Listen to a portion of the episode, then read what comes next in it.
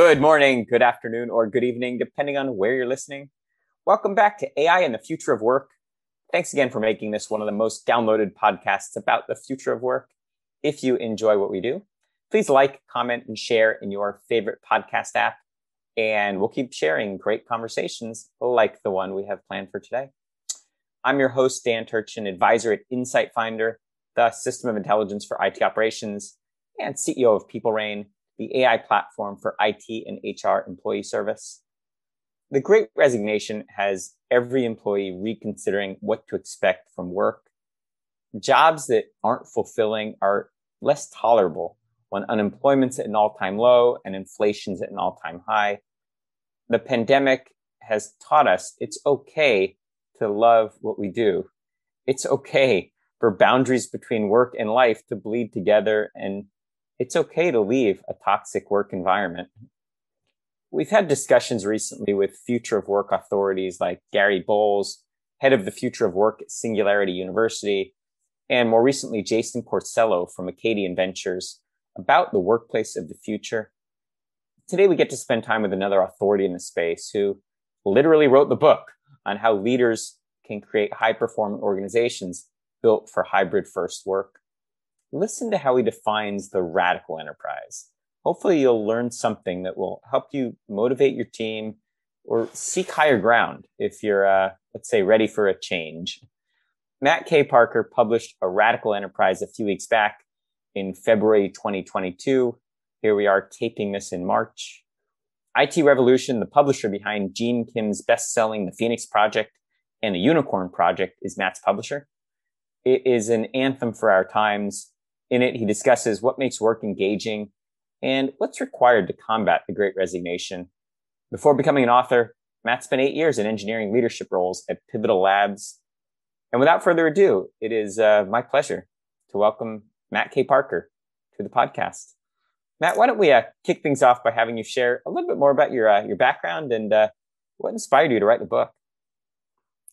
Sure. Thanks for having me, Dan. Um, well, all right. So I've been in programming for a while now. In fact, my dad and my dad's dad were both programmers. So I was kind of immersed in it, in that whole world from the time I was a little kid. And uh, I never really knew what it would be like to work in the field of technology, but I certainly had starry eyed dreams about it growing up. And uh, however, once I got into the industry, I would say my first decade uh, doing programming was sort of a miserable experience, whether I was working at a startup or a really large enterprise. I found the work itself to be high stress, uh, low meaning, uh, struggled to see the purpose in a lot of what I did, um, and had sort of a miserable time. Uh, and really struggled to have fun with the people I was with, despite the fact that we, we were all passionate about technology. We all love programming. Somehow we seemed to constantly find ourselves in environments which drained all the fun out of it. And about 10 years uh, into my career, I got this uh, email from Pivotal Labs, which at the time was a small consulting agency um, and they asked me if I'd like to come in and interview. I didn't really know much about them. In fact, somebody I worked with said, "Don't go. They do things like pair programming. Watch out." Um, but I went anyways, and I was blown away by the experience. Um, uh, I, I, discovered that yeah, work uh, and specifically software development doesn't have to be miserable. That you can have a lot of fun doing it, make amazing things, learn from the people around you, collaborate in really powerful and ultimately egalitarian ways, ways in which we are truly partners for each other and not bosses and reports, etc. Um, and it was a really life changing experience. So I spent, as you said in the intro, about eight years there. And I was I was a programmer. I was a, a director. I was eventually the global head of engineering once Pivotal Labs became something much larger as it became part of a larger company called Pivotal and spread around the globe. But throughout all of that, I really sort of began to think about what makes this experience as amazing as it is and who else does stuff like this? What really makes it work? How far can it go? That eventually inspired me to write the book, uh, A Radical Enterprise. And in it, I end up profiling 13 different radically collaborative organizations around the world, um, everything from startups to massive um, uh, enterprises and manufacturers that are doing and working in ways that are based on partnership and equality, not domination and coercion, that have really, I think, figured out how to supercharge things like passion and intrinsic motivation and turn those into workplaces that are just well springs of meaning and fulfillment. Uh, and so I, I, I interviewed a lot of people at these companies, captured their stories, and also tried to do a bunch of research to understand underneath the hood, both from a um, psychological standpoint, from the standpoint of uh, organizational design, what really is making all this work. And I came up with these four imperatives that you can read about in the book, which we can talk about if you like team autonomy, managerial devolution, uh, deficiency, need gratification, and candid vulnerability. And those four things seem to see seem to be sort of like the bedrock of these radically collaborative workplaces.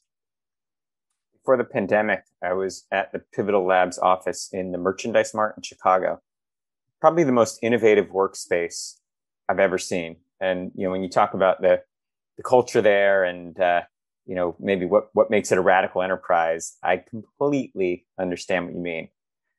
Uh, when we were prepping for this uh, discussion, I said, why don't you share the most interesting uh, conversation you had while researching for the book? And you said, well, I could, but there's so many that were interesting. So I, I'll rephrase the question. Tell us about one of the more uh, memorable or interesting conversations you had in uh, doing your research. Sure. Um, yeah, no, this is a really hard question. Um, I learned so much from so many people, and I'm so thankful for everything they told me and shared with me, including lots of words of wisdom. Um, but uh, the uh, one of the companies I researched, uh, which at the time was called Nearsoft, is now called Encora, um, uh, is sort of a pioneer in radically collaborative ways of working and self management. Um, they created a workplace in which their motto is freedom in the workplace. And so I talked to several employees there. Uh, actually, they don't call themselves employees at all. They call themselves colleagues. They say they don't have employees because they don't have bosses. Nobody works for anybody else there. Anyways, they they really take that motto, freedom in the workplace, to heart. Um, to say that we're adults, we're equals. We are here to work together, to partner together, to figure this out together, um, and we can make smart choices together uh, while respecting each other and our ability to do that. Now, what struck me in many of these workplaces is how scary it would be to walk into one of them as a new em- employer, a new hire, uh, and never having had an experience of that level of freedom and autonomy and respect and ultimately responsibility. And Iris Hernandez, uh, one of the uh, colleagues at Nearsoft, um, uh, re- sort of explained to me how they've come to address that. They said, um, they recognize eventually that like bringing somebody in without doing some kind of onboarding and helping them make that adjustment wasn't fair to them right? Didn't didn't help them actually get over the shock of it. And i said well how do you help people get over the, their fears um, and she actually said well by and large they don't what they help people understand is that to work in this way requires courage and that doesn't mean necessarily working without fear it means moving forward, embracing the environment in spite of their fear. And she describes sort of an onboarding process that helped people come to that sort of idea and that mindset. I don't know how interesting that strikes you, but there was so much in what she told me um, about that process that both speak to the empathy that they have for people coming out of traditional corporate environments into an environment like that, and sort of um, I don't know something very powerful about uh, the uh, ideas uh, sort of animating their their beliefs about what it takes to excel in a radically collaborative workplace. That's a great example of Nearsoft, and you mentioned the four kind of principles that you cover in the book. But if you were to just take a step back and summarize the main theme, how would you describe the core attributes of a radical enterprise? Yeah. Yeah, totally. Well, I, I, there are many terms for these um, organizations that you can find in organizational science literature. I don't know if there's one unifying term for all of them, but you'll see words like self-managing, non-hierarchical. Sometimes they're called holacratic in a specific way or sociocratic. There's, there's just this whole plethora of terms. But one of those terms is radical collaboration. I chose that term because I believe that word radical or that phrase radical collaboration really speaks to the experience of what it's like to be in them. Um, uh, and I think that's maybe the most important thing to first connect with the ground of collaboration, the root, the base, the foundation of it feels fundamentally different in these kinds of environments. And you'll know it as soon as you walk into it, as soon as you experience it. You can recognize that there truly is a new ground of collaboration. And the root of radical is um, radix in Latin, which is root or ground. And that's why I chose that term. Ultimately, what we're describing is a form of collaboration that is non coerced and that is based on freedom of commitment and freedom of honoring those commitments. It's a high degree of individual responsibility within these organizations, but all sort of based on an idea of partnership and equality. Uh, and so you can see them actually take many startling different forms. The organizational forms themselves had many different varieties. You know, you could see environments kind of like what I experienced at Pivotal Labs, based on these self-organizing, self-managing teams of people doing things like pair programming, very openly collaborative, collaborative in a very synchronous way, right? Or you can see uh, structures like at Haier, um, the number one appliance manufacturer in the world, which is broken up into thousands and thousands of micro enterprises, and basically are using uh, not uh, bosses and managers to dictate who does what and what work happens, but actually internal market based mechanisms to saying like internal market based forces uh, will dictate what moves forward, what products move forward, uh, how people are um, uh, interacting between micro enterprises, what kind of contracts they're making between each other, or whether they're going outside the company to do things. Right. So there's many different ways that this began to manifest uh, in these organizations, which is another reason why I thought it was important to try and synthesize. Okay, despite the fact that there are many different forms of organizational structures, what is what is salient underneath the hood? And I think it really does speak to this process of managerial devolution, right? So taking power out of the hands of a static dominator hierarchy and devolving it into the hands of sort of the self-organizing, self-linking hierarchy of teams. Uh, team autonomy itself, right, is is front and center in all these different organizations. And autonomy on many different dimensions the who the what the when the where the roles people play right? Like a lot of that uh, autonomy exists within these companies. Um, and then also a process by which it seems like their interactions are very much about establishing a very safe environment, right? And so this drives to the uh, imperative that I call deficiency need gratification, which is a term I borrow from the field of positive psychology, but ultimately it just speaks to an environment in which people feel safe to take risks, which then leads to innovation, which then leads to higher performance in these organizations. And then lastly, the, the process of candid vulnerability, because they have these uh, high safety environments, you see people fearlessly saying what they think in ways that are almost startling at first. Um, uh, but you also see them being very vulnerable in doing it by not just saying, here's what I think, but here's why I think it. Here's this sort of hidden chain of inferences inside my head that people wouldn't normally share because the second you share it, you make it open to examination, critique, exploration, even invalidation. But you also make collective innovation possible. It's those sort of swirl of imperatives that I see sort of defining a radically collaborative enterprise at heart.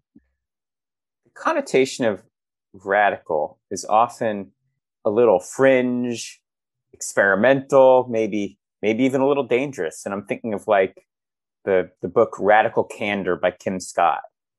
The way you described kind of a you know a self-managing organization, it seems like something that you know wearing your expert hat you would advise every organization to adopt some of these principles and become more quote radical. Is that is that one of the theses in the book?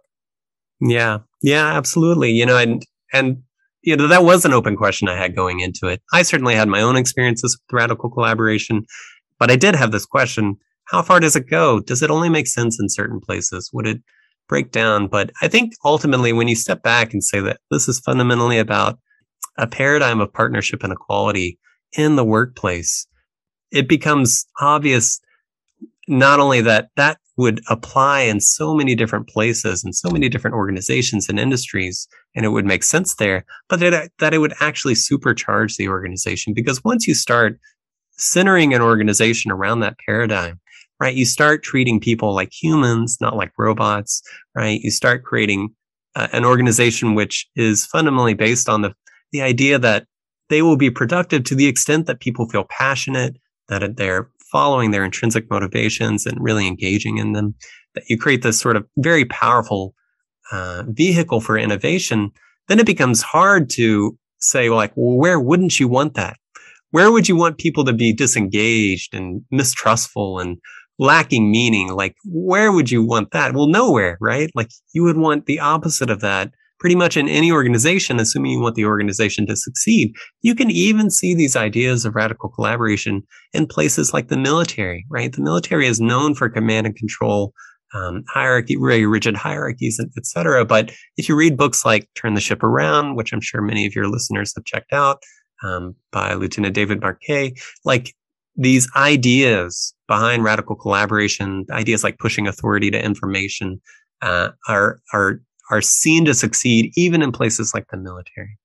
So yeah, so it's hard for me to imagine a place where you wouldn't want this fundamental shift in the way people collaborate and work with each other because there's so much economic benefit, organizational benefit, and human benefit that goes with it.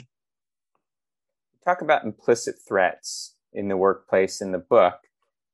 Talk about some of those common implicit threats, and specifically, I mentioned in the opener, you know, in the context of the great resignation, a lot of employees are rethinking what's reasonable to expect from an employer, from a workplace. What are the, what are some of the uh, the indicators that that uh, that you're in an environment where there are implicit threats? Yeah.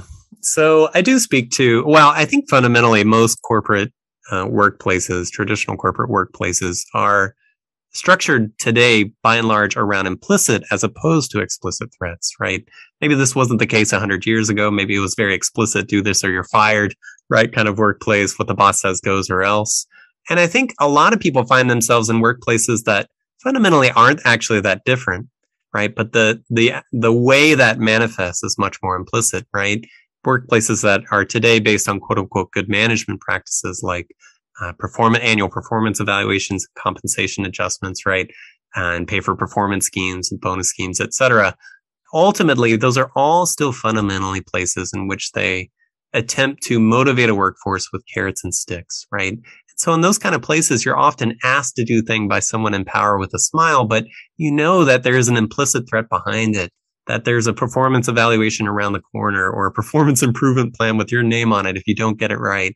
Know, and, and so I think, I think a lot of people have woken up to the fact that there's something fundamentally off about that, that it's demotivating to be in a place like that. And it's actually needless, right? That way of organizing work. I mean, if you think about manufacturing 100 years ago, maybe you could say that there's there was at least a rationale behind it, right? You could say like, okay, they had they were building this thing and they were going to build a thousand of them. They were trying to figure out how to mass produce it. So, you know, maybe scientific management, even though it was ultimately dehumanizing and self defeating, you could at least imagine the rationale behind it. But when you start to apply those same ideas to the domain of knowledge work, the domain of uh, uh, programming and software development, a world in which it's fundamentally volatile, in which the needs of the users that you're building for are ever shifting and ever changing, right? And which requires a great deal of creativity, innovation, collaboration. How could you possibly try and apply an outdated idea like command and control dynamics and uh, scientific management to a workforce like that? It, it's of course going to fail, and it has been failing for a long time productivity has been going down for quite a long time now because disengagement has been going up, right? Today, now 84% of people are disengaged in their jobs. That's a startlingly bad number, right? Like, it's just, it's almost unfathomable that we would go about day to day, not, not waking up every day saying, Oh my God, right? Like, and in fact, that's what's happened now. People have woken up and we're seeing phenomena like the great resignation. We're seeing people saying enough is enough there's got to be something better here. You're talking to an audience that mostly consists of technologists and investors, and in general, I'd uh, refer to most of us as desk jockeys. Uh, in the book, you talk about some of the differences between creating a positive work environment in, let's say, a manufacturing setting or a blue collar setting versus white collar. Um, talk to us about how the principles in the book apply differently to uh, jobs in, say, the manufacturing sector. Yeah. Okay. Well, I think I think they certainly they seem to manifest differently. Um, although there's a there's a caveat there that I'll mention, but the the two most prominent manufacturing organizations that I mentioned in the book, Haier, uh, which is the appliance manufacturer I mentioned a minute ago, and Morning Star, which is the number one tomato processor in the world, right? So taking a, every every year's crops of tomatoes and turning them into puree and diced tomatoes, etc. Those two are both self-managing companies, radically collaborative organizations, and the way they structure their work wasn't like the way I was seeing it inside radically collaborative technology organizations.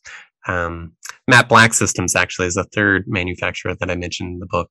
So if I, if we look at Haier and Matt Black Systems, for instance, you can see that fundamentally they're they're using a lot of market based mechanisms. They're essentially taking a lot of what's good about free market um, economics on a global level, the good, not the bad stuff, because I know there's plenty of bad stuff we could point at too, but the good things about it, the idea of independent economic agents being able to autonomously compete or collaborate on an open market freely uh, with agency, that, that idea they've taken and internalized. And so at Matt Black Systems, for instance, you can see that turn into a fractal organizational model in which every single employee in the company becomes an individual company of one owns their own sort of profit and loss statement, balance sheet, and ultimately the pay they take home, which is much higher than their, their industry peers, by the way, is a function of the value they create, right? So there's this implicit sort of profit sharing baked into their model.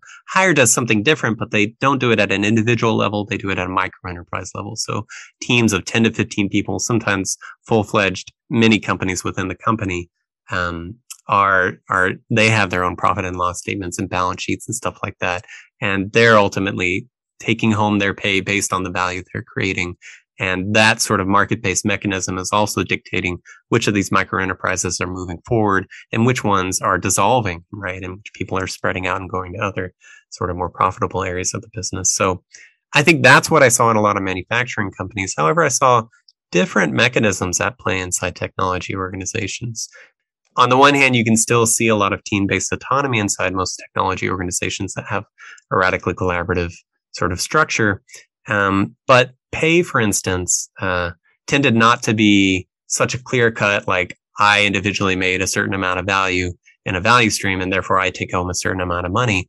They would tend to use things like the Deming pay system, named after W. Edwards Deming, one of the forefathers of lean manufacturing, uh, which is really a pay system that fundamentally says, it's nonsense to try and pay individuals within a system as if we could measure an individual's impact on the system. Most of the impact that it, that you think is, that you think you can apply or, or say is belongs to an individual within a system is actually has a lot more to do with the system itself. Or as Deming would say it, he said, he has a great quote, something like, a bad system will beat a good employee every time, right? Um, so it's this idea, this sort of more, more systems theory lens that I saw it play in a lot of technology organizations. And so when they would apply something like the Deming pay system, they would say, you know what? The value we create in total as a total system, that's what gets reflected in each of our individual pay. And so they would have sort of set salaries and set raises, right? Were very transparent, open.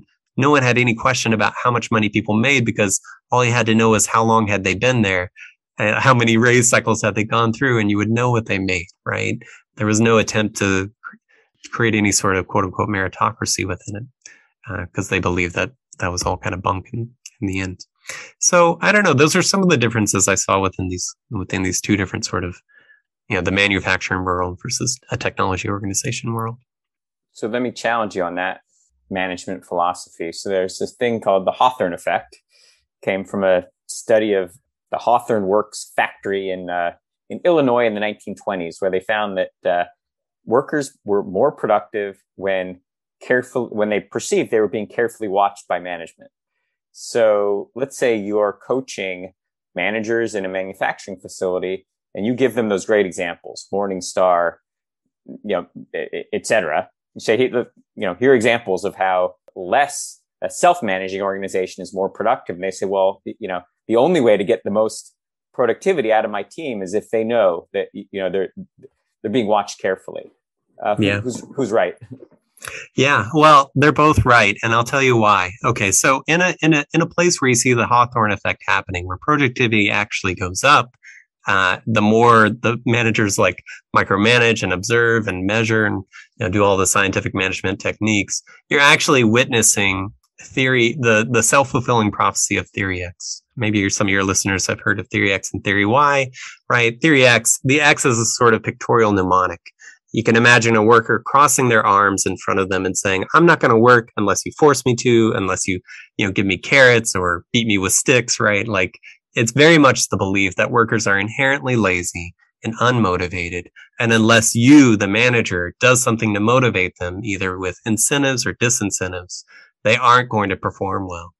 Well, the truth is that's, that's, that's not true in the beginning, right? People are inherently intrinsically motivated. And this is borne out by the last 75 years of behavioral science research uh, into motivation theory or into motivate human motivation. But what we have discovered is that that inborn intrinsic motivation can be attenuated and even basically destroyed by coercive environments. So if you believe that people are inherently lazy and then you act that way toward them as a manager and you create a whole sort of environment based on carrots and sticks, you will eventually create an environment in which people are lazy, in which they are unmotivated, because you will have sapped all the intrinsic motivation out of them right? You will have attenuated it to the point of destruction, right? Sometimes it's almost unrecoverable. It's a really fragile and really precious human resource uh, that can be destroyed by coercive environments. And so I think that's what we're witnessing when we see something like the Hawthorne effect, right? Because you, you can go in and measure that sort of thing, but only in an environment that's already gone way too far in the wrong direction and would need a lot of rehabilitation to get back out of it We talk a lot on this podcast about trends in the workplace, the future of work and work behaviors, but we also talk about the potential impact of new technologies. Any examples of innovative uses of technology that you would say enable greater productivity or kind of power these radically collaborative environments? Hmm. Yeah, I wish I had a good answer here. Now, uh, many of these organizations are doing innovative technology things, right? Like Haier is not only the number one appliance manufacturer, but they're increasingly the leader in smart home appliance manufacturing and Internet of Things. Um, there's another uh, organization, Pod Group, um, and the, that I profile in the book a little bit they're also an Internet of Things manufacturer. So some of them are playing in this in um, very sort of cutting edge technology spaces, doing a lot of artificial intelligence, machine learning stuff. However, the underlying secrets to their success, I don't think you can point to any specific technologies to say, at least you know, like uh, digital technologies or anything to say that's what that's what's enabling it. It's in fact a lot of human to human interactions and practices structured and unstructured, that are creating this sort of radical collaborative environment that's supercharging innovation, that's creating these sort of um, circles of trust between people, um, and really allowing people to take risks, to fail, to try again. Right? You know, I, I mean, if you think about someone like Thomas Edison, right? Why do we all know who Thomas Edison is? Because he failed more than anyone else, right? Which actually helped him get to a successful product, right? And and a lot of these organizations are creating the same kind of environment, environments in which people can fail quickly, can iterate quickly until they find the thing that is succeeding and running forth in the market. And they're doing that through practices that engender a lot of on the ground trust, support, and ultimately uh, collective collaboration innovation. So a lot of this seems pretty, uh, pretty, pretty radical. Let's say you're talking to an audience of a bunch of managers who maybe you know they're nodding their heads saying it, it generally seems reasonable but where do i start? I mean it's, it's such a cataclysmic shift in the way we think about organizations. You know let's say the end point is a self-managing organization. What's the starting point? Yeah. Well i think there's good news and bad news here. The good news is there's lots of starting points. The bad news is there's lots of starting points, right? And so it can almost seem daunting, right? Um, I try to show the stories in the book, like some of the, about half the organizations in my book started out not as radically collaborative organizations, but instead iterated towards that and evolved towards it over time. And uh, I try to tell those stories as best I can in the book to give people inspiration and ideas. The good news is for starters, if a if a management team decided they wanted to shift their organization from you know top down control to self management, self organizing, radical radical collaboration, the best thing they can do is not do that themselves. like for the same reasons that that trying to force something on someone else with all the best intentions often backfires in your face, it would backfire here too, right? You can't you can't say we're going to create a radically collaborative environment in which people have security, autonomy, fairness, stuff, esteem, trust, belongingness, and that's in turn going to supercharge our innovation. You can't you can't do that while also forcing it on people. It has to be a collaboration. And so empirically we can say that there are three primary transformation methods that that seem to be working in the world today. One of them uh, uh, is a bottom up transformation strategy in which really there is no one at the top saying, I want this to happen. And yet success created at successive layers throughout the organization from bottom up actually create a sort of flywheel effect in which the the chain transformation becomes unstoppable. So that's one type that's happening in the world. It's maybe not the most common because it's scary, right? And can be squashed by overwhelming power from the top, but it is happening. And I think that's good for us to know. The second, broadly speaking, transformation strategy that's having success is one in which there is some enlightened leader at the top supporting it and a groundswell of support from the bottom, iterating, trying, and innovating on the organizational structure to create the grounds for radical collaboration and self-management.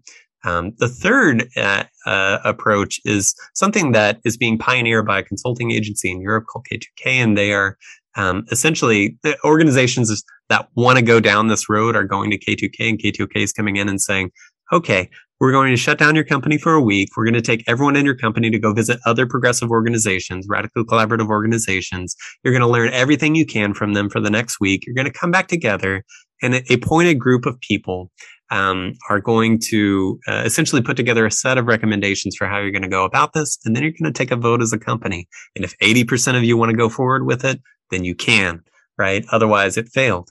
Right. So that's actually something that's being pioneered right now and sounds kind of crazy and also uh, really awesome and adventurous at the same time. That's actually working right now in the world as well. So I don't think there's one size fits all. I think you can start in many different places. I like to say that radical collaboration really does start with each one of us, right? It doesn't matter how draconian your workplace is, how toxic it is. There isn't anything that stops you from adopting a mindset of partnership and equality, from treating the person sitting next to you with respect and trust and giving them the autonomy, security, fairness, esteem that they deserve as a, as a fellow human being and trying to get the same thing in return it really does start with you and creating that sort of mindset. That doesn't mean I don't, I'm not one of those people that thinks that, you know, people should try to be heroes inside a truly toxic workplace and, you know, change, change everything from the ground up. I think that's foolish, right? Like there, there are clearly times where you should cut your losses and move on and go to somewhere else. But I don't think that's maybe the majority of workplaces around the world. I think a lot of workplaces are actually filled with a lot of people who've, if you got them one on one and asked them what how they felt about everything, they would feel a lot like you feel. And that's actually a really powerful place to be because everyone recognizes this isn't good. We could do so much better, right? Then there is hope that you can actually make something happen within your workplace right now. You know, and you can take that a, a step further, not only from adopting an individual mindset, but to now trying radically collaborative meeting practices, for instance, right? And they're simple. In fact, I just wrote an article that maybe you could share in your show notes or something like that for helping people get started with a radically collaborative meeting.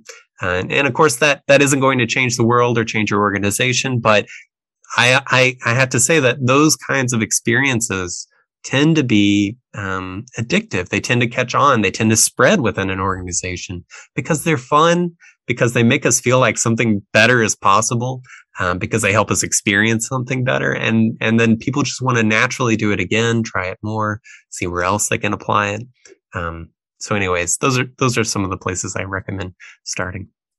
Matt, you just became the spokesperson for the next generation of work.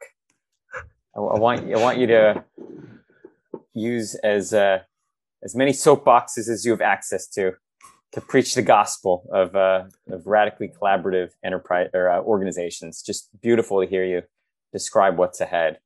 I'm not letting you off the hot seat without telling our listeners uh, a little bit more about the book, where they can get it, uh, anything uh, additional that you'd like to share about where they can learn more about uh, some of the principles you discussed today. Yeah, absolutely. Well, the book itself is out and you can buy it on Amazon. It's called The Radical Enterprise Pioneering the Future of High Performance. You can go to Barnes and Noble or to your local bookstore and probably find it. It's even in airports. So if you happen to be flying around, check the bookstore in your airport.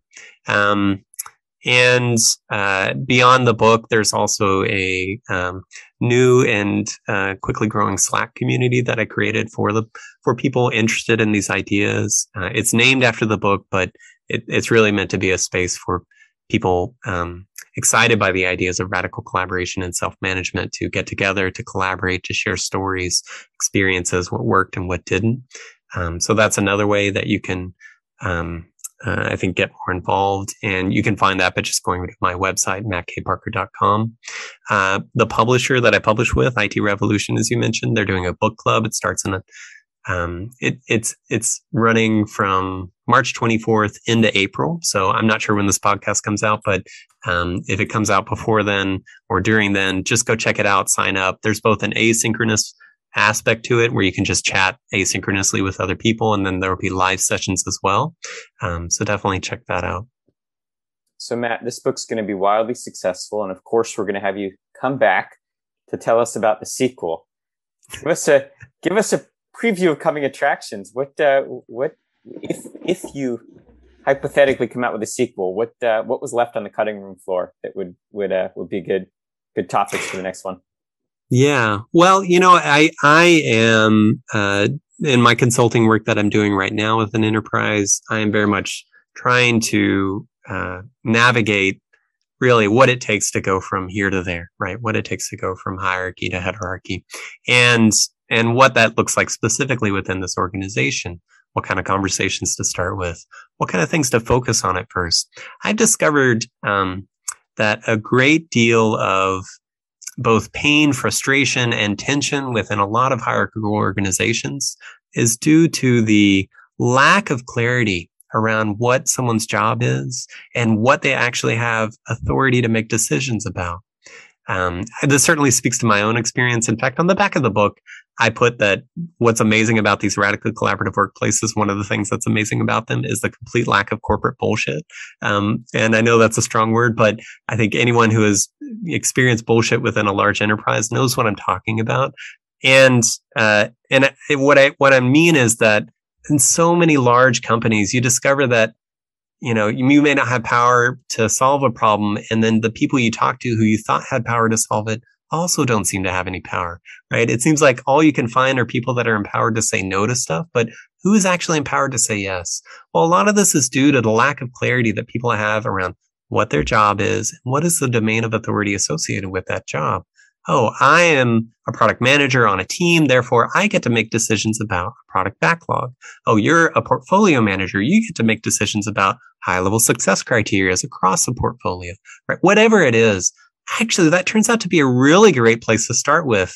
It doesn't solve all the problems, but just getting that clear and discovering, okay, now that we have some clarity, we can just see that these three different roles are all in tension with each other because they all believe they can make a decision about the exact same thing no wonder we're so dysfunctional. That turns out to be a really powerful place to start. So I think it's stuff like that. As I dive into sort of my own consulting work, I'm trying to get a, ideas for sort of a more like workbook style pragmatic things that people can try within their company um, to move the needle forward. There you have it. The great Matt K. Parker. And uh, you know you are coming back to talk about the sequel, right? I'm committing you to it. I'd love to, Dan. Thank you. Good. This was so much fun, Matt. Thanks for coming and uh, and hanging out. Uh, that's a wrap for this week. This is your host, Dan Turchin of AI and the Future of Work. We're back next week with another fascinating guest.